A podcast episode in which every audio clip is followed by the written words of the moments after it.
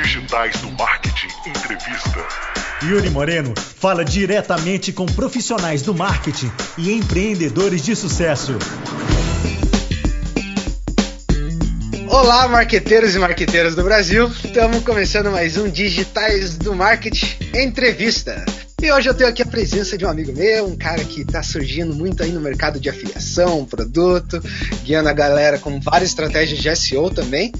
O nome dele é Rodrigo Nogueira, ele está aqui comigo hoje no Hangout, falando da casa dele. E aí, Rodrigo, tudo bom?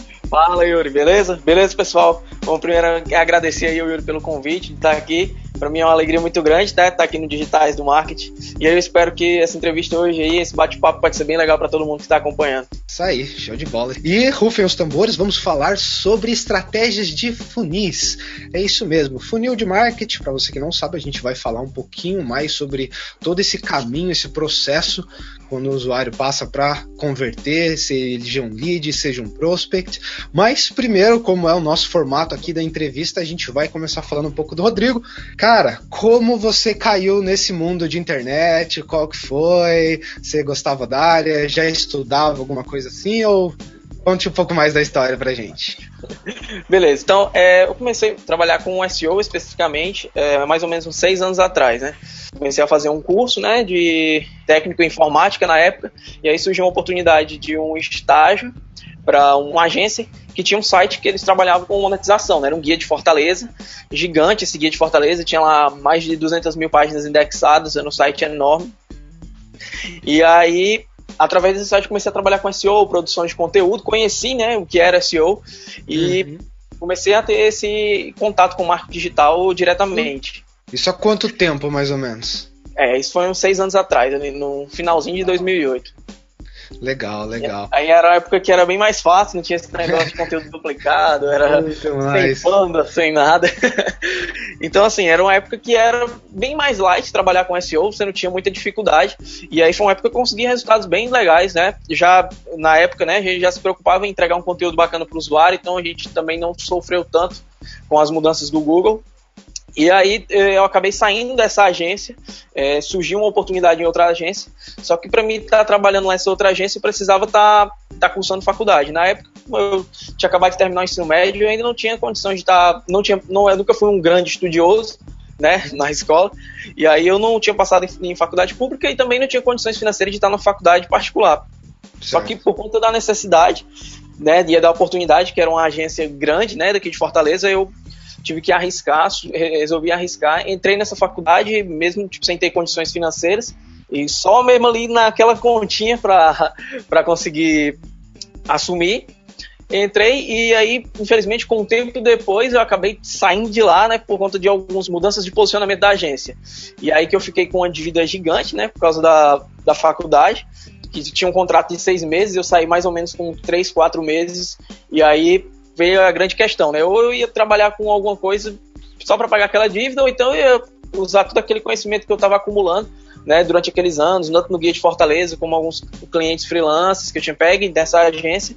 E aí eu acabei trabalhando, voltei a trabalhar, trabalhar na padaria da minha avó, fiquei um tempo lá e eu caí a real, assim, poxa, eu não posso, tipo assim, o mercado aqui de Fortaleza, né, tem poucas empresas que trabalham com SEO, tem muitos clientes, que estão em busca é, de usar o marketing digital para conseguir resultados, mas as pessoas nem sabem, né? Eu acabei mandando alguns currículos para agências de publicidade e as, as, pessoas ficavam, poxa, que legal isso, mas a gente não sabe absolutamente nada, não temos como te contratar porque nós não sabemos, é, nós não prestamos esse tipo de serviço. E aí que eu vi a oportunidade no mercado, né, Yuri, de aproveitar isso, criei o meu blog e aí comecei a aplicar, comecei a ralar bastante e aí, com mais ou menos um pouco tempo depois que eu criei meu blog, eu consegui me posicionar para consultoria SEO em Fortaleza, analista SEO em Fortaleza, link patrocinados em Fortaleza, é, várias keywords interessantes. Eu comecei tanto a atrair clientes, como também surgiu outras oportunidades é, aqui no mercado. Então foi essa reviravolta aí, bem bacana. E aí depois veio mais oportunidades, eventos, palestras, enfim, foi bem bacana. Legal, só voltando aqui nessa parte da agência, então você falou que muitas agências que você chegava, inclusive, nem sabiam o que era, nem prestavam SEO, né? Por isso ficava difícil uhum.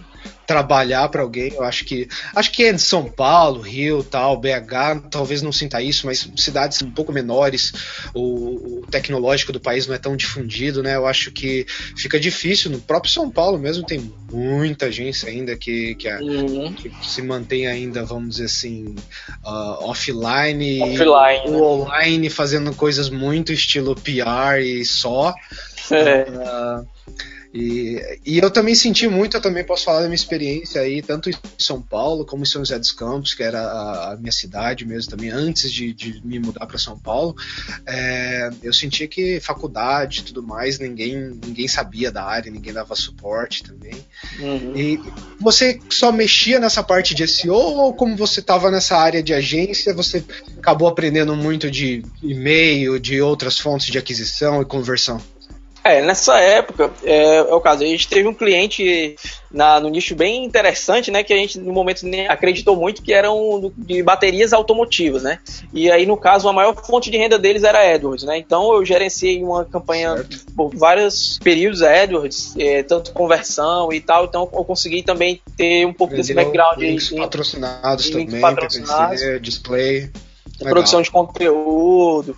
E também, como links patrocinados era para a venda de um produto, também tratava diretamente de conversão. Né? Então, nessa época, antes de, de partir é, porque, assim, mais ou menos uns dois anos para cá, começou a chegar essa questão de infoprodutos, mercado de afiliados, que já existia antes, mas mais ou menos de um, dois anos para cá, é, começou a crescer realmente. Ainda é pequeno, a, comparado com os Estados Unidos ou com alguns países latinos, que é totalmente dominado o mercado, né?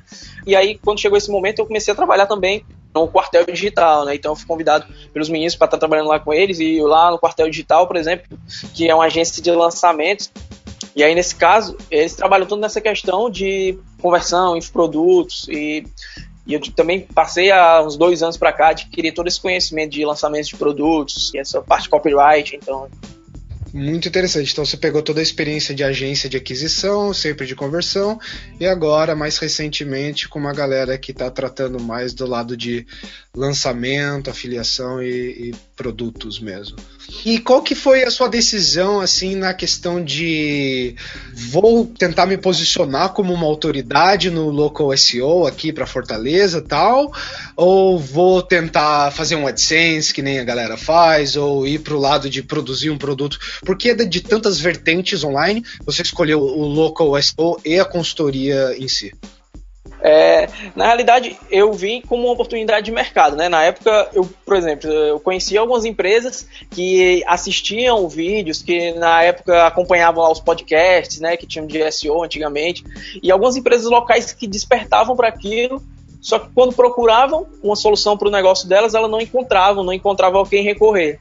Uhum. E aí, quando eu comecei a criar o site e criar conteúdos de SEO, né, comecei a tratar várias keywords, dando dicas. E isso começou a gerar demandas de pedidos de consultoria, demandas de pedidos de auditoria. Pessoas, Rodrigo, dá uma olhada aqui no meu site, ver o que, é que eu posso melhorar, o que é que está errado aqui. Algumas pessoas que liam os artigos que eu escrevia e diziam: Ó, oh, esses erros que você falou, eu identifiquei no meu site, o que é que eu posso fazer para melhorar? Então, essa questão de identificar essa demanda foi realmente a, o, o ponto-chave para começar, né? E, e partindo para o lado de consultoria, era realmente pela questão do tempo, né? Por exemplo, eu sempre soube que AdSense ou alguns modelos de afiliação que são por CPC uhum. é um modelo interessante. Só que eu sempre tive na minha, na minha mente, poxa vida, para me construir isso sozinho, tipo escrever vários artigos, escrever muita coisa para me conseguir ter um tráfego para rentabilizar alguma coisa, é algo que vai demorar bastante. Diferente Sim. de uma consultoria que se eu conseguir alguns contatos, se eu conseguir me posicionar legal no Facebook, eu compartilhar conteúdos relevantes, é, eu fechar uma consultoria eu consigo pagar um tempo interessante para mim, vou conseguir ter alguma Sim. coisa, vou conseguir aquisição de ferramentas maior também, é, Isso. aquisição mais próxima. Acho que faz muita diferença. Eu ainda faço bastante consultoria aqui por fora. Ainda bem que a nossa área não tem nada disso de localização, mas tem uhum. muito cliente ainda que eu falo com muita gente, o cara gosta de, de ver quem é o o cara de SEO dele, sentar, tomar um café, ir na agência, bater um papo. Ainda sei que existe muito disso também, então. Sim. É interessante. Eu também tenho que pegar uns clientes remotos também, né? Que no começo, alguns clientes que eu consegui não foram aqui de Fortaleza, né? Teve alguns, mas, por exemplo, 60% eram clientes de fora, das redondezas, é, hum. que encontravam através do site, através até de outras palavras-chave, né? Legal. Interessante. De keywords que poderá, provavelmente eram do seu blog, estilo conteúdos mesmo de Sim. sobre SEO e coisas do tipo, né? Exatamente. Fala um pouco mais do seu blog, inclusive, porque ele é um, uma coisa que tem muito a ver com você. Uh, e eu acho que você trabalha bastante uh, vários dos, dos, métodos e estratégias de marketing lá, né? Uhum. De conversão, inclusive, e-mail marketing, que você faz a captação. A ideia de criar esse blog foi para se posicionar dessa forma que você queria? Ou foi também um mix de querer aprender e já colocar em prática o que você já estava fazendo para outras pessoas, vamos dizer assim? É, no caso do meu blog, é, eu, eu assisti uma palestra, né? Que no caso foi até o Natanael Oliveira, né? Não sei se você conhece ele. Uhum. E aí, no caso dessa palestra, ele falou sobre. Isso foi bem quando eu estava começando, né, lá atrás. Então, ele, no caso, ele falou uma coisa que me chamou muita atenção, que ele falou assim: é, você sempre precisa ter cases, né? E aí eu tinha uma certa dificuldade de conseguir alguns clientes quando eu chegava para mostrar, eu mostrava, ó, a gente pode fazer isso, nós temos essas oportunidades, nós podemos colocar o seu site, a concorrência para essa palavra-chave não está tão difícil. E aí eu mostrava, só que pro, pro empresário fica difícil para ele acreditar em algo que não está nas mãos dele, né? É aquele cara uhum. que é mais cético, aquele cara que quer saber quanto ele investiu. Então, para ele ter confiança, ainda mais eu, assim, tipo, um cara de moleque, né? E novinho. Já passei por então, essa também várias vezes. Então ficava complicado para isso. Então, assim, o blog justamente foi para ajudar, né, dar essa tangibilização. Quando eu ia fazer uma apresentação, eu mostrava os próprios cases que eu dizia assim: Ó, oh, como é que você me encontrou? Ele disse: Ah, eu procurei por, por como otimizar o meu site, e aí ele me encontrou. Eu dizia: Ó, oh, da mesma forma que você tem um problema, tem uma dificuldade, você foi para o Google, o seu cliente também tem essa mesma dificuldade e ele pode estar procurando por essa solução que é o seu produto e talvez você não esteja sendo encontrado por ele ao fazer esse discurso mostrando que era possível na prática, isso, isso ajudou muito. E também, assim, através do meu blog, né, como você falou, eu realmente é, faço captação de e-mail, né, eu acabei começando a trabalhar bastante focado em construção de lista. Isso também me ajudou muito a questão do cenário nacional, né, hoje é, eu, graças a Deus, assim, recebo vários convites de estar palestrando em eventos online, recentemente estive no Search Masters, a convite do Léo, então, assim, o blog, sem dúvidas, é, muitas pessoas falam assim: ah, você quer começar um negócio online, você vai lá, cria lá uma página, começa a fazer anúncios e vai. E espera o que vai acontecer, né? Isso é uma espécie uhum. de panfleteiro. Na verdade, o que eu prefiro acreditar é que o blog ou um canal do YouTube é a melhor forma para você fazer isso, que você concentre o seu conteúdo, você tem uma, aquela audiência cativa. Eu acho que é a melhor forma para conquistar uma autoridade, um público, né, seguindo fielmente.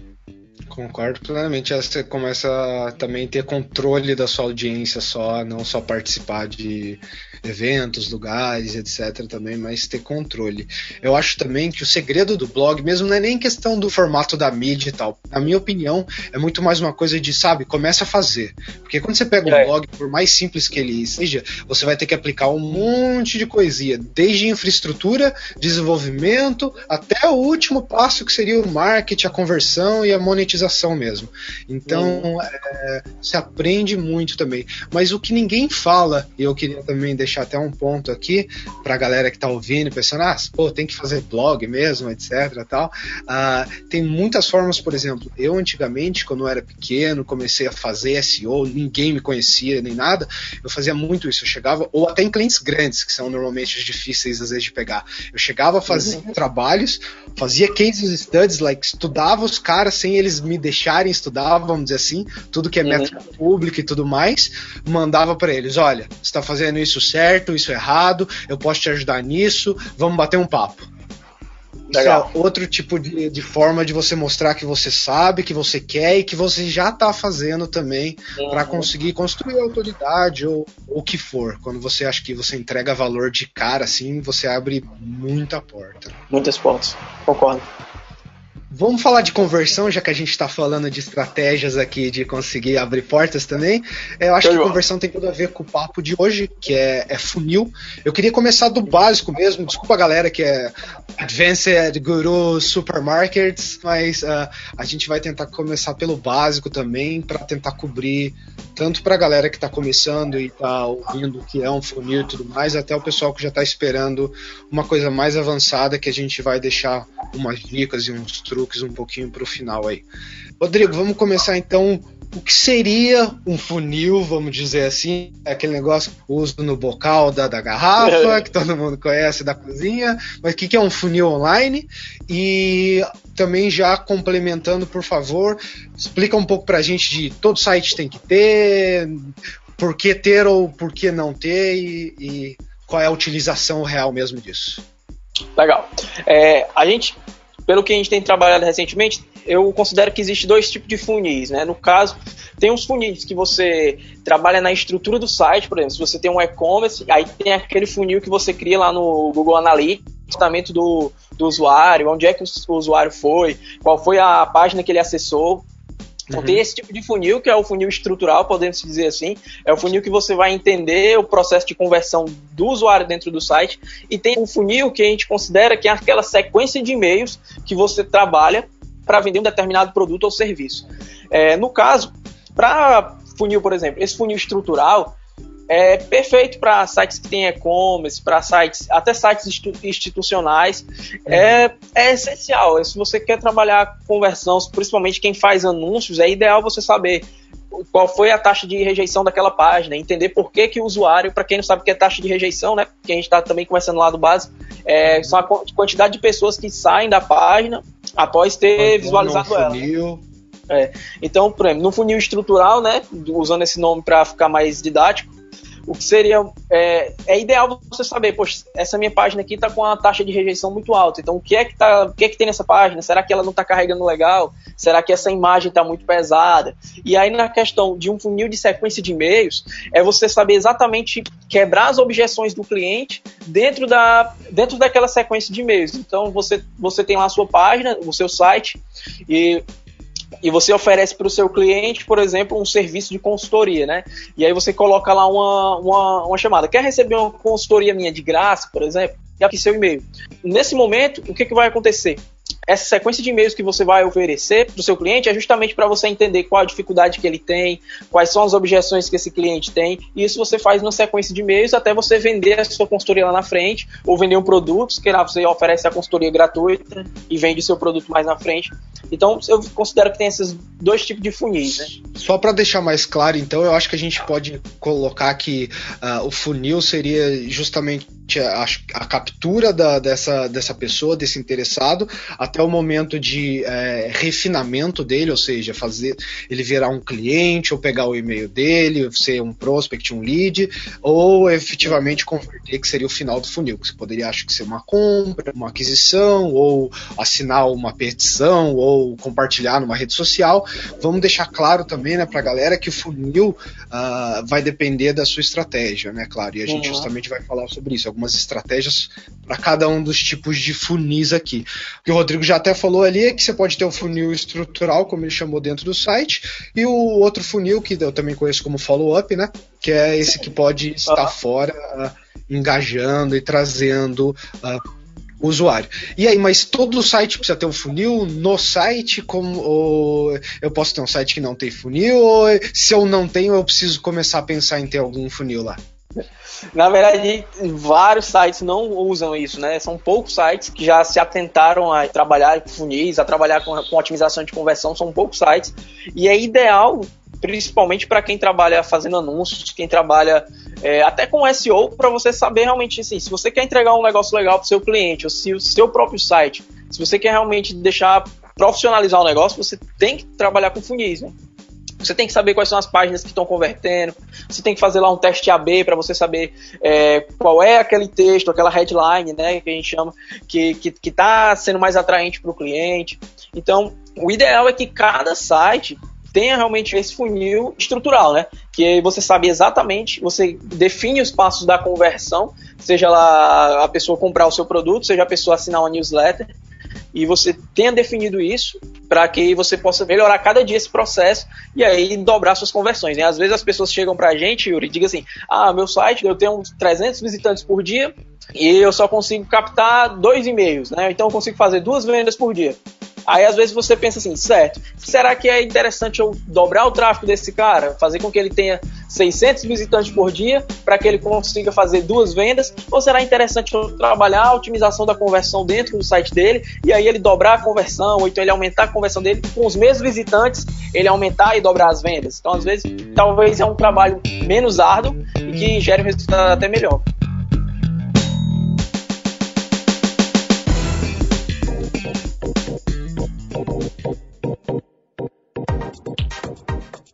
Uma pergunta que eu tenho bastante de caras pequenos uh, é o que, que, que, eu vou fazer aqui para minha audiência? Estilo, eu preciso de um funil? Ok, mas como eu faço isso? Porque o funil é, é nada mais do que um caminho que você quer que o seu usuário siga, certo? Uhum. Para que ele vá desde o passo A, passe pelo B, C, D e, e, chegue até o D, onde você escolheu.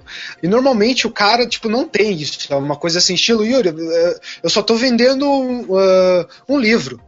Eu coloquei meu site lá, o cara clicou no botão comprar, ele comprou meu livro. É, do A pro B, não tem funil. Uh, o que seria uma estratégia para um cara que, que já tem assim, tipo, um produtinho meio que final, tipo um e-book ou um curso, e ele quer construir um funil para ele entender melhor? para esse tipo de produto, né, o que, que a gente trabalha aqui no Quartel Digital, né? Para quem não conhece o Quartel Digital, é uma empresa, é uma agência de lançamentos. É, ela, o Quartel Digital começou fazendo cursos e treinamentos offline, né? Então ele é especializado em marketing digital, até hoje é muito conhecido no quesito de cursos de marketing digital, né? Porém, com o tempo para cá, o quartel digital tem pegado clientes de vários nichos diferentes e trabalhado nessa questão de agência de lançamento. Pega um especialista, pessoas que já têm presença no offline, pessoas que já fazem grandes cursos, grandes treinamentos e utilizam do conhecimento dessas pessoas para lançar eles no online. Uhum. Por exemplo, quando a gente pega um projeto é, de um e-book, por exemplo, de um material, de um curso online e começa a trabalhar funil em cima disso. É, quais seriam os passos, né? A, nesse caso, o primeiro passo é para a pessoa entrar na lista. Então a gente trabalha que é o lead magnet, é uma isca, né? É uma coisa que atrai o lead. Então pode ser um e-book gratuito, pode ser uma videoaula, é, alguma coisa desse tipo para que a pessoa tenha interesse, né, que seja atraente para aquele público, e aí ele entre na lista de e-mail para pegar aquela recompensa.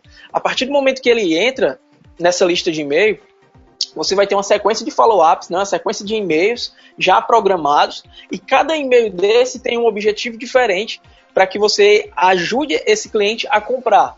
Por exemplo, o que seriam, pra, nesse caso que você citou, né, para ajudar uma pessoa a vender um determinado produto? Uma sequência de e-mails que a gente utiliza bastante, que tem uma conversão bem alta, são sequência de quatro e-mails, né? Então, no primeiro e-mail, a sequência é bem curta, só que eu vou já explicar por que, que ela converte tão bem. No primeiro e-mail, é, o que, que acontece? o produtor ele conta um pouco da história dele, né? E ele mostra um pouco da dificuldade, né? Que ele tinha antes de encontrar aquela solução que ele transformou naquele produto. Então, o primeiro e-mail é uma espécie de mostrar para quem está recebendo o e-mail é, por que, que aquele produto é único e por que, que aquele produto pode ajudar ele a resolver o problema que ele está passando, aquela dificuldade. Então, se a gente está fazendo um produto de planejamento, planejamento estratégico para empresas, né? Então, por que, que o meu curso, você tem que fazer essa pergunta, por que, que o meu curso é a solução para essa pessoa que está recebendo meus e-mails? É, o que é que tem de único no meu produto que possa ser atraente pro, pro, pro, pro meu lead, né? Pra pessoa que entrou na minha lista de e-mail. Porque assim, se a gente pegar cursos de Facebook, tem vários cursos no Brasil, né? Se a gente for pegar cursos de analytics, tem vários. Mas o que é que diferencia o meu curso daquela outra pessoa, né? Qual é aquele 10% ali que vai fazer a diferença na vida do, do meu cliente ou do meu prospect? Então, esse é o primeiro e-mail. Né, que a gente utiliza mais ou menos nesse estilo, que a gente chama de a proposta única de valor do produto. Aí, dois dias depois, ou um dia depois, você lança outro e-mail, já deixa lá na sua sequência de e-mails, que esse segundo e-mail vai falar de quê? Ele vai gerar uma empatia com a pessoa que, que recebeu o e-mail, ele vai mostrar para a pessoa é, um pouco da história do produtor. Então você pode usar alguns gatilhos mentais, né, que a gente chama, para gerar essa identificação. Então você vai gerar essa empatia, né? Esse, um livro que eu recomendo muito sobre isso é o Armas da Persuasão, do Robert Cialdini, que é um livro excelente, né? Que fala sobre persuasão, que fala justamente sobre empatia. Então é você gerar aquela identificação com a pessoa. Para a pessoa ver, poxa, é, tem uma coisa que é curiosa, e até compartilhando contigo das algumas experiências que eu passei algumas pessoas que quando a gente vem com esse discurso, cara, tu tem que falar isso, tu tem que usa esse tipo de linguagem. E a pessoa, não, não posso falar isso. Eu nunca falei isso na minha vida. Como é que eu vou falar isso? Eu vou falar que eu tive essa dificuldade. Não. Só que quando a gente vai assistir uma palestra dessa mesma pessoa, o cara passa a, a, palestra toda falando a mesma coisa que a gente falou. É a mesma coisa que a gente disse para ele falar, o cara disse que não podia falar e tal, mas no momento de uma palestra, de um curso, ele fala a mesma coisa. Então, assim, cada um de nós, né, tanto produtores como pessoas individuais, a gente tem ativos. Então, tem coisas na minha vida que aconteceu que podem ter acontecido com aquela pessoa que está é, lendo meu e-mail, que está assistindo um vídeo. E essas coisas podem gerar uma identificação. Então, não é nada apelativo é, não é nada apelativo nem nada de outro mundo eu falar que eu passei por aquela dificuldade que, e que eu encontrei uma solução para aquele problema. A questão é que as, as, pessoas acabam criando um certo preconceito que de falar, ah, é lógico também que tem uns casos dos acabam algumas pessoas que acabam criando toda uma mentira, que inventam uma história e tal. E isso acaba de certa forma criando realmente esse preconceito, né, que nem você sabe o que acontece. Muito. É, então, é, eu diria assim, esse segundo e-mail, nesse caso, é para você gerar realmente uma empatia com a pessoa. Voltando agora, é, qual é a estratégia que a gente utiliza para esse terceiro e-mail? É que você coloque uma escassez no produto. Então você vai deixar claro nesse e-mail que você vai dizer assim, ó, oh, esse produto ele não vai ficar aberto por tanto tempo, é, e você vai dar um motivo para isso. Então você vai gerar, dizer que esse produto não é para tantas pessoas. Então você pode dizer assim: esse produto é somente para pessoas que realmente querem. E você vai dizer o que, que a pessoa realmente quer. Se a pessoa quer aumentar suas vendas, esse produto aqui não é para qualquer pessoa. Então você também pode dizer nesse tipo de e-mail, do e-mail que vai gerar essa escassez, o que é que o produto não é. É uma boa estratégia também para matar objeções, né? Então a gente tem um curso de desenvolvimento pessoal que uma das principais objeções do público é confundir desenvolvimento pessoal com um curso normal de motivação. Então, às vezes, quando a gente vai dizer, cara, para tu conseguir alcançar esse objetivo aqui, tu tem que eliminar a tua procrastinação, tu tem que acabar é, exatamente com, com isso que está te sabotando, né, que é a linguagem, tu tem que ter foco nos teus objetivos. Só que algumas pessoas, quando tem aquele primeiro contato, acabam pensando, ah, isso é apenas mais um curso de motivação. Quando você deixa claro o que é que o curso não é, você elimina as pessoas que não são qualificadas, de certa forma, para comprar aquele produto e você atrai a pessoa exatamente que você quer. É, outra coisa que acontece Legal. também, Yuri, que é interessante. É tipo um filtro já aí também. Exatamente. Isso vai reduzir é, os, os, seus custos de suporte, isso vai reduzir, reduzir as suas reclamações, que as pessoas realmente estão certas, elas querem comprar aquele produto e elas vão falar bem daquele produto é muito melhor do que você fazer 100 vendas, muitas vendas, você ficar feliz. Poxa, eu fiz muitas vendas aqui no meu produto, da minha consultoria. Só que quando você vai atender aquele cliente, você vê que aquele cliente não é o público que você pode atender, ou que ele comprou o seu produto com alguma dúvida e ele acabou se, errada também. Mas, exatamente. E ele acaba se frustrando, ele vai falar mal do seu produto, vai falar mal de você. Então, às vezes, essa estratégia de você dizer, ó, oh, o meu produto não é isso. O meu produto, por exemplo, a gente tem um curso que é um curso de internet marketing um pouco mais avançado né, que o nosso facilitador ele viajou para um congresso lá nos Estados Unidos e aí eu pegou as melhores estratégias lá desse, desse congresso, compilou e, e trouxe para cá. E aí nesse curso ele diz claramente, ó, esse curso não é para pessoas que ainda não sabem o que é uma página de captura, não é para pessoas que não sabem o que é uma landing page. E aí ele lista, Ou seja, e qualificando aí... já a audiência dele pro produto. Uhum. E isso ajuda muito. Então, assim, nesse caso, esse terceiro e-mail, é muito importante que você deixe claro isso para as pessoas. O que que o curso, o que que seu curso é e o que que seu, o último e-mail. Essa sequência que a gente usa é o e-mail de fechamento, né? E, e, por que, que a gente disse que é um, um, produto de quatro dias, né? A gente usa uma, uma ferramenta bem bacana, que é a Escassez Samurai, e aí ela Só permite que você deixe uma oferta no ar durante um período de tempo. E isso que é interessante, é por cookie. Então, é, cada pessoa que entra ela tem os seus quatro dias. Então, se eu entro hoje, eu tenho quatro dias para frente. Se a pessoa entra amanhã, ela tem quatro dias. Isso a gente tem visto testes em diversas pessoas fazendo. Por exemplo, tem um produto Mas e aí não. Uma malandragem aí para quem está se pensando como que isso funciona é que se você limpar seus cookies e aparecer ali amanhã com outro browser, com outro IP, alguma coisa, você magicamente a oferta começa de novo do zero. É uma coisa que é, é, funciona muito, mas é, eu até às vezes fico com medo quando é um produto muito sério, porque é tipo meio que um abuso do, do scarcity, que é essa tática do fique esperto vai acabar, que funciona excelentemente bem em tudo do marketing que você vê. É, você ligou a TV e viu o Magazine Luiza falando, é só amanhã, você é já viu o scarcity na sua vida. então assim, é uma ferramenta interessante, né? A gente testou ela em um projeto, ela gerou uma conversão excelente. E agora a gente está pensando ela em, em, como usar ela de uma melhor forma, pensando no usuário, justamente por isso. A gente começou a identificar, poxa, isso aqui não é bacana, a gente ficar pensando, a gente vai realmente ficar levando essa, isso, essa conversa para sempre. Então a gente realmente está trabalhando ela de uma melhor forma para realmente fazer algo que seja justo, que não seja, que não soe como uma, uma balela, né? De certa forma, que não soe como uma coisa que, não, hoje vai encerrar e amanhã não, amanhã que encerra, não, depois de amanhã. Então a gente tem é. trabalhado algumas estratégias para realmente deixar ela, usar ela da melhor forma possível e da forma mais honesta, que, que não que seja desonesto, mas da forma mais honesta claro. possível. Então é uma ferramenta bacana para se usar. Com certeza, eu concordo. Gostei pra caramba da estratégia dos quatro aí. Eu achei. Acho que o, o número 3 é muito interessante para você fazer um teste na sua lista tudo mais.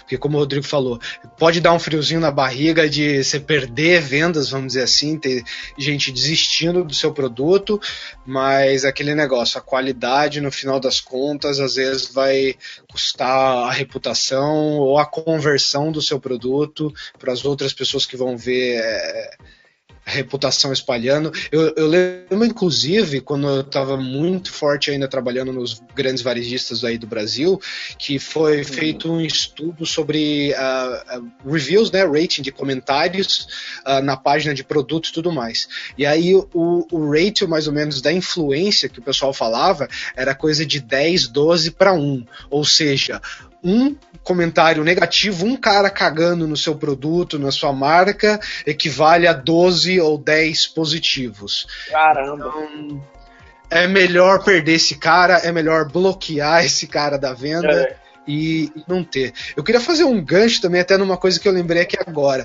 JVZoo, ClickBank, a plataformas mais uh, avançadas de, de marketing de afiliação aqui fora, você consegue inclusive já criar blacklists, etc., de pessoas e e-mails, por exemplo, de PayPal que você não quer vender. Então oh. você não vende nem tipo nem por pro cara que você não quer vender, você fala, não, esse cara aqui, ó, ele já comprou o produto meu, ele já pediu o refund em dois dias, aqueles filha da, aqueles filha da puta que compra, devolve só pra dar uma de malandrão e falar, ah, opa, roubei a informação. É. E esses caras já são até blacklist. Então, é, esse é o tipo de exemplo de um cara também, vamos dizer assim, um exemplo super exagerado, né? Mas uhum. é um exemplo que o Rodrigo tava falando. Esse é o tipo de cara que você não quer nem vender para ele. É não seja meu cliente, né? Exato. Na consultoria tem o bom disso, né? Na consultoria a gente pode um pouco que sentir do cliente decidir se a gente quer demitir ele não. Essa é uma coisa que é. eu sempre falei, que a galera acha que consultoria é só cliente que demite. Não, consultor também. Se o é. cliente é muito chato, muito problema, o consultor tá bem financeiramente, ele provavelmente vai chegar e falar, oh, amigo, acho melhor a gente encerrar por aqui, tá, não tá indo muito bem essa parceria. Ninguém gosta de trabalhar com dor de cabeça, né? Essa é, é verdade. É verdade. Ah, pô, gostei dessas quatro dicas, eu acho que elas valem muito bem para quem está querendo alguma coisa estilo produto único. Só recapitulando, é apresentar para o cara o primeiro, o segundo, criar a, a empatia a, né? com a pessoa, com o, o, consumidor daquele produto. O terceiro é mostrar que aquele negócio não vai estar tá lá para sempre, o que não precisa ser feito num modelo como ele falou agora do plugin, mas pode ser uma coisa estilo: olha, eu estou dando um preço promocional até tal dia, também funciona muito bem, ou esse produto vai ter um update daqui a tanto tempo, ele vai subir preço. Você não precisa às vezes nem ter data, mas tipo colocar alguma coisa assim de, olha, no próximo mês eu pretendo atualizar o produto, não é uma promessa também que você vai estar tá sacaneando ninguém, nem roubando ninguém, nem nada. Você pode fazer sem ficar com peso na consciência, sem perder o sono. E a última é a questão de encerrar a oferta, né? É, e fazer uma venda direta mesmo. Eu é. acho que é, isso é uma das quatro da, das estratégias que o Rodrigo passou que serve muito bem. Outras que eu gosto também é, é, fazer uma espécie de série um pouco mais longa, onde você também intercala um, entrega de valor com uh, um pouco de venda. Então, a cada dois, três e-mails que você fala com o seu usuário, você vende, ou você é um pouco mais promocional, digamos assim, no, no quarto, quinto, então você intercala isso, você pode até fazer autoresponders, que é essa série automática completa que o Rodrigo falou, e de 15 dias, de 30 dias, eu tenho autoresponders aqui que funcionam 60 dias até, com mais de 60 e-mails mesmo. Tem autoresponder que eu falo todo dia com o cara. Acho que vai muito do seu nicho, tá? É outra é. coisa que a gente tá falando de estratégia, mas é assim, a gente não sabe realmente o que você está oferecendo, qual é a sua oferta e qual é o seu público. Então, por regra, mandar e-mail todo dia vai encher o saco do cara. É legal ter um buffer, esperar dois, três dias, que nem o Rodrigo falou, e criar uma coisa que tem começo, meio e fim, que você não vai falar o resto da vida com ele, mas vai depender muito do seu produto e do seu negócio. Então, testa, tá? dá uma olhadinha, coloca. É, eu acho que isso é uma dica legal até de dar, Rodrigo. Você já chegou a pegar e fazer algum teste assim de o que você olha para ver a abertura, interação, para ver se uma campanha tem sucesso ou não, algumas baselines, vamos dizer assim, que a gente pode passar aqui, independente do nicho. Sim. Uh, e como alguém também poderia uh, já olhar para a dele e falar assim: ah, preciso colocar mais um e-mail, ou quem sabe eu vou tirar um. Como você faz um teste rápido disso também? Tá. Pelos testes que eu tenho feito, né, e pelos vários nichos que a gente tem atuado, Quanto mais recente a lista, melhor. Então, por exemplo, se a pessoa entrou aqui no seu e-mail, então o que, que você vai aproveitar? Você já pode deixar um e-mail programado para o mesmo dia, e aí nesse e-mail, o que é que é, o que é, que é legal, né? Nesse, no caso, pensando em sequências maiores de conteúdo. Mas você pode fazer uma lista dos melhores nichos dos melhores livros. Então, se você tem algo de muito relevante para você entregar para ele, se você tem lá, é, por exemplo, um nicho para você mandar para esse cara, então o que é, que é importante é você entregar muito valor, pensando nesse conteúdo, né, variando de venda e conteúdo. Então, nos primeiros e-mails, entregue realmente muito valor para a pessoa que está na sua lista. Que, ah, te cortando aqui só um minutinho, teve um, tá. um, cara aí que me mandou um e-mail, acho que hoje ou ontem, falando sobre os livros que ele lê, os cursos que ah. ele Conhece essa? É, tá aí? então assim, é, então assim, é, ajuda bastante nessa questão. Se você entrega muito valor para a pessoa naquele começo do, do, relacionamento com a sua lista, vai ajudar bastante para que ela continue abrindo seus e-mails. É, no teste que a gente fez, eu fiz uma sequência inicial é, de seis e-mails nos seis primeiros dias nos três primeiros dias, o que é que ela falando para a pessoa? Era entregando conteúdo de bastante valor e dizendo de forma não direta, mas dizendo por que, que a pessoa tem que dar atenção para essa pessoa que enviou o e-mail. Então, no caso, para isso, ajudar isso, colocar depoimento de pessoas que já assistiram os treinamentos dela isso, claro, sem tentar, sem ser arrogante, né? Você colocando, eu estou te vendo esse e-mail, e aí você pode trabalhar uma forma sem ser arrogante, colocar depoimentos, para que a pessoa, uhum. poxa vida, esse cara aqui, ele realmente pode me ajudar, ele já ajudou várias pessoas. Então, uma estratégia boa, aproveitar o começo, assim que a pessoa se cadastra, que ela está mais apta a estar tá abrindo seus e-mails. Você, você tá programa. Aí é o que a gente chama hum. de prova social, né? Se validar, né? Isso. E aí, o que é interessante também é que você coloque é, um horário mantenha um horário fixo. É, por exemplo, algumas listas de com maior período, listas praticamente frias, o que é que eu tenho feito teste para aquecer? Eu envio um e-mail hoje, e aí para quem não abriu o meu e-mail, amanhã ou depois da manhã eu envio um e-mail no horário da tarde. E aí, às vezes, essa pessoa ela abriu no horário da tarde. Aí eu vou criar um segmento. Ah, essa pessoa está abrindo e-mail na hora da tarde. Então fica melhor para mim. Quando eu for fazer meus disparos, eu fazer no horário que a pessoa está mais apta a abrir. Sempre quando eu vou enviar vídeos, raramente eu envio durante o dia. Porque à noite eu, eu percebi que a, mal, a, boa parte do meu público, eles clicam, mas eles não assistem o vídeo, eu recebo pouco feedback. É mesmo? Envio, sim. Que Talvez... bizarro, eu nunca fiz um teste assim, mas o que, que você está vendo? Você está vendo a interação no YouTube mesmo, depois do, do click rate no, no e-mail? É, no caso, por exemplo, eu envio para o meu Analytics, né? E para uma página dentro do meu site que tem algum vídeo, que tem alguma coisa, e eu observo o tempo de permanência da pessoa na página naquele Entendi. período. E aí, tipo, quando eu envio à noite, as pessoas geralmente assistem mais, deixam mais comentários. Então, talvez esse o público desse nicho talvez ele esteja no trabalho durante o dia ou alguma coisa que impeça ele de assistir. Então varia mais adequado para a sua audiência. Né? Perfeito. Eu vou dar uma dica também aos desenvolvedores que ouvem o digitais, me corrijam, por favor, se eu estiver errado, mas uma, uma boa maneira de testar isso daí é justamente colocar um evento no Analytics, que é só simplesmente colocar um link no seu vídeo, acho que no embed funciona, uh, e aí você consegue realmente ver, por exemplo, uh, você cria um evento para play, um evento para pause, por exemplo, e para stop. E aí você consegue ver realmente, ah, tantas pessoas deram play, que daí você também consegue, por exemplo, sua, sua taxa de conversão, seu sucesso é o cara ir até aquela página e clicar em play, você pode definir isso como uma meta, por exemplo, para você uhum. conseguir ver quantos por cento das pessoas que chegaram na minha página clicaram em play, que não é realmente quem assistiu o vídeo, né? Porque aí só na estatística do, do vídeo mesmo para saber o que o Wistia é muito bom e, e chuta a bunda do YouTube de longe, para quem não conhece, tá?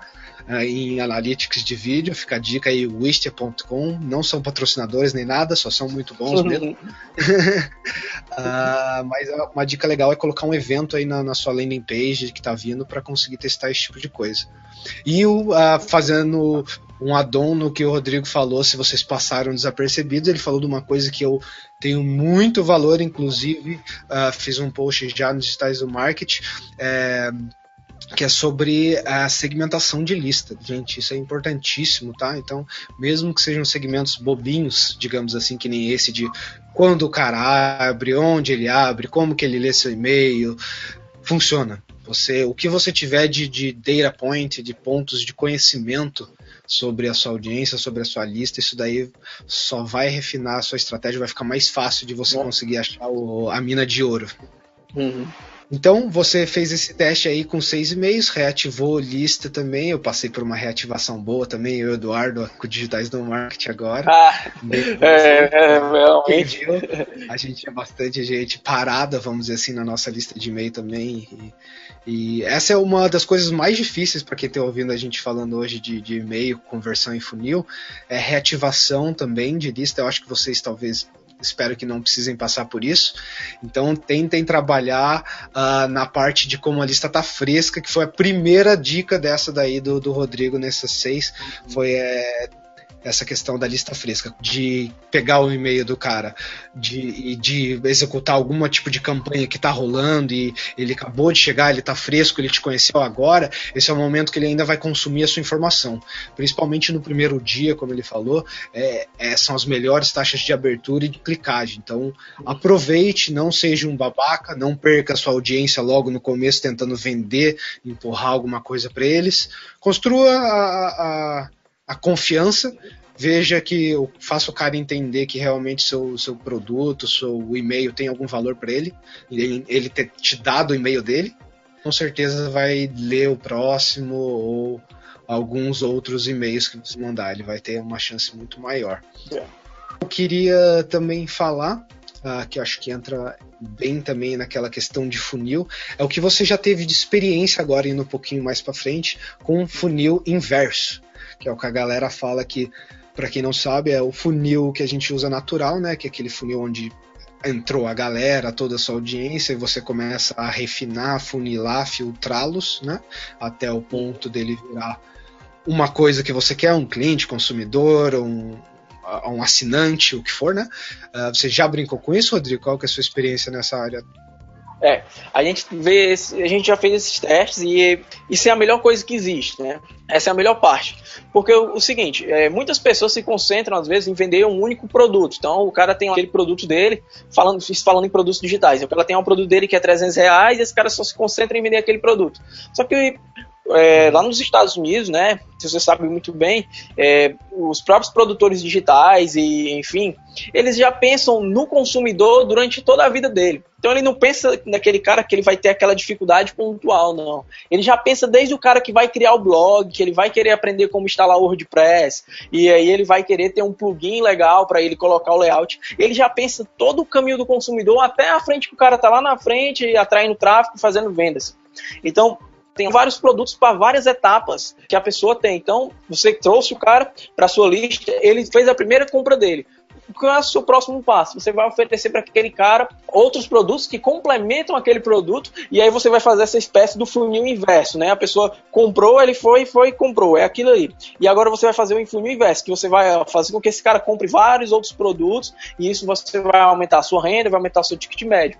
Então, uma estratégia legal é que você realmente comece com um produto é, que seja praticamente impossível que aquela audiência diga não. Você cria um produto lá baratinho, que resolva um problema específico, de, por exemplo, de 7 a 20 reais, você cria aquele produto, pode ser um e-book, pode ser uma videoaula, e aí através daquele produto a pessoa vai ter, você oferece, claro, um valor às vezes 10 vezes maior do que a pessoa espera. Então você naquele produto você o valor que você vai entregar naquele produto é importante que seja assim 10 vezes maior do que o preço que você cobra. Por quê? Porque aquela pessoa vai se sentir agradecida, ela vai ter aquele gancho de reciprocidade, ela vai sentir aquele, poxa, esse cara me ajudou tanto, me cobrou tão pouco. É, e tem essa questão também, Yuri, que as pessoas às vezes, ah, vou criar aqui um e-book gratuito para me fazer lista de e-mail, vou fazer uma videoaula. Só que as pessoas valorizam muito mais o que ela está pagando do que o que ela está recebendo de graça. Então, às vezes, é muito mais interessante você criar algum produto, mesmo que seja baratinho, para aquele consumidor. Às vezes, é um prazer que a pessoa tem de, de querer retribuir de alguma forma e ela dá muito mais valor do que quando você oferece de graça. Né? Isso é uma verdade imensa mesmo. Eu testo muito o modelo de freebie, que é esse modelo de graça mesmo. E às vezes é, é ridículo mesmo a diferença de você colocar, nem que seja um, um preço de um real, um dólar. Uhum. Uh, você, tipo, tira muita gente que não quer, que não está interessada naquele produto. A galera que põe um dólar não é nem pela questão monetária ou nada, é pelo a decisão de colocar um real ou um dólar no negócio já faz uh, a compra, a experiência da conversão ser totalmente uhum. diferente na cabeça da pessoa. E quando você dá uma coisa de um dólar, você entrega uma coisa muito boa. É, é outra também expectativa imensa. Então eu já fiz teste nos dois lados, eu sei disso daí que você está falando. E o funil inverso eu acho que entra perfeito também, porque é o seguinte: uh, por que, que chama funil inverso? Por que, que é tão interessante você até ver o desenho aí? Eu vou tentar colocar no post dessa entrevista para vocês verem o, o, desenho, porque é o que? O funil que a gente está falando aqui, o, o, normal que todo mundo conhece, é você fazer o muito, chegar no pouco, vamos dizer assim. Não que você queira converter pouco, mas você vai começar com uma amostragem grande e vai terminar com uma amostragem pequena, menor do que a que você começou. É como o mundo caminha. De 30 mil mulheres que você vai chegar na balada, tantos por cento delas vão falar com você, tantos por cento das que falarem com você, você vai conseguir pagar uma bebida, das que você pagou uma bebida, você vai conseguir alguma coisa. Então, na, em qualquer coisa na vida, existe a. Um funil de conversão. Um funil também. Ah, e o, o, inverso é o que é o contrário, ah, o do pouco para o muito, ou seja, ah, uma das coisas que os e-commerce eu sempre aprendi na, na vida de varejista mesmo, de e-commerce também, é que o melhor cliente é o que está dentro de casa. Então, por que, que você gosta tanto de lista de e-mail? E de, acho que o mercado em geral gosta de lista de e-mail em geral, tanto uhum. pelo formato da mídia em si só, né? Que é a proximidade, você chegar até o usuário, não precisar que ele chegue até você, mas o relacionamento da compra e da coisa, da proximidade mesmo que você tem com o seu é. cliente. Que é o cara que já está dentro de casa ele já está muito mais propício a ser monetizado, a comprar de novo de você. Ele já te consegue. Se você é uma brand tipo Walmart, Carrefour, o que for, ReHap, ou se você é um Yuri, Rodrigo, uma pessoa, um produto. É, se o cara uhum. já te conhece, ele já está em casa, é, o funil inverso funciona justamente assim, porque você tenta fazer o pouco, essas pessoas que já chegaram e converteram e são seus clientes, uh, virarem muito. Ou seja, ele converteu um produtinho só, ele faz parte daquela minha lista de clientes, mas agora eu quero que ele converta também a minha ferramenta, ou converta também a, a minha assinatura, ou a minha consultoria, ou seja, monetizá-lo melhor. E isso não é explorar a sua audiência, o seu cliente, não. É justamente entregar valor para ele de uma forma que ele veja a necessidade e, e, também escolha, uau, que legal, vou pagar mais porque eu vou fazer um update do plano básico pro Pro, ou eu vou assinar a membership desse cara porque eu quero ter notícia dele todo, todo mês, toda semana. É, é, é lindo de se trabalhar funil inverso mesmo. Eu queria é. deixar essa minha opinião de final aqui também.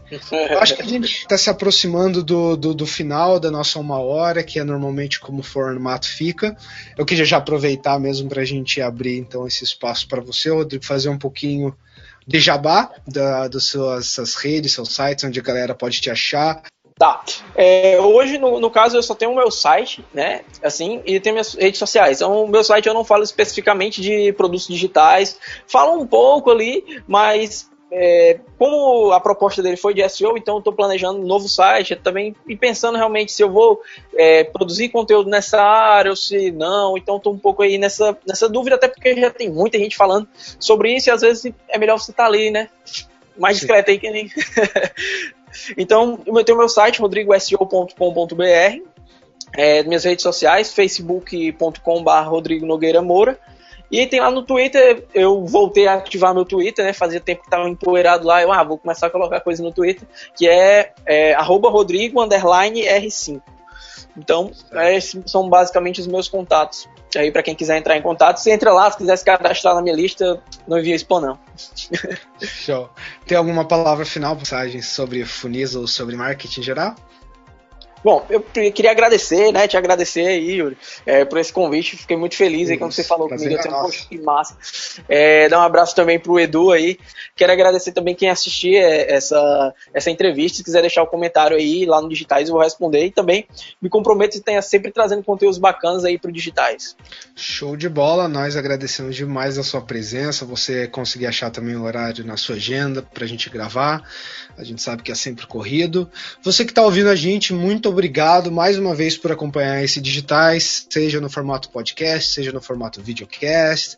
A gente está tentando fazer o melhor trabalho para você nos melhores formatos, mas a gente só consegue com a sua ajuda. O portal é colaborativo, o Digitais é feito de uma comunidade em si. Então, se você acha que você tem alguma coisa de marketing para compartilhar com a gente, entre em contato no site lá, deixa um e-mail, a gente vai criar um login, uma senha, um usuário para você, para que você também possa começar a compartilhar conteúdo. Quem sabe aparecer aqui no entrevista, no mesa redonda, com a gente, como o Rodrigo teve hoje, dar um pouco mais das suas dicas, ah, de vez em quando ao vivo, de vez em quando gravado, né? A gente tem os, um pouco dos dois formatos. Mas é isso, gente. Deixe seus comentários, se estiverem dúvida, eu e o Rodrigo ficamos à disposição para tirar qualquer dúvida a respeito dos temas abordados também. E a gente se fala no Digitais do Marketing. Abração, até mais.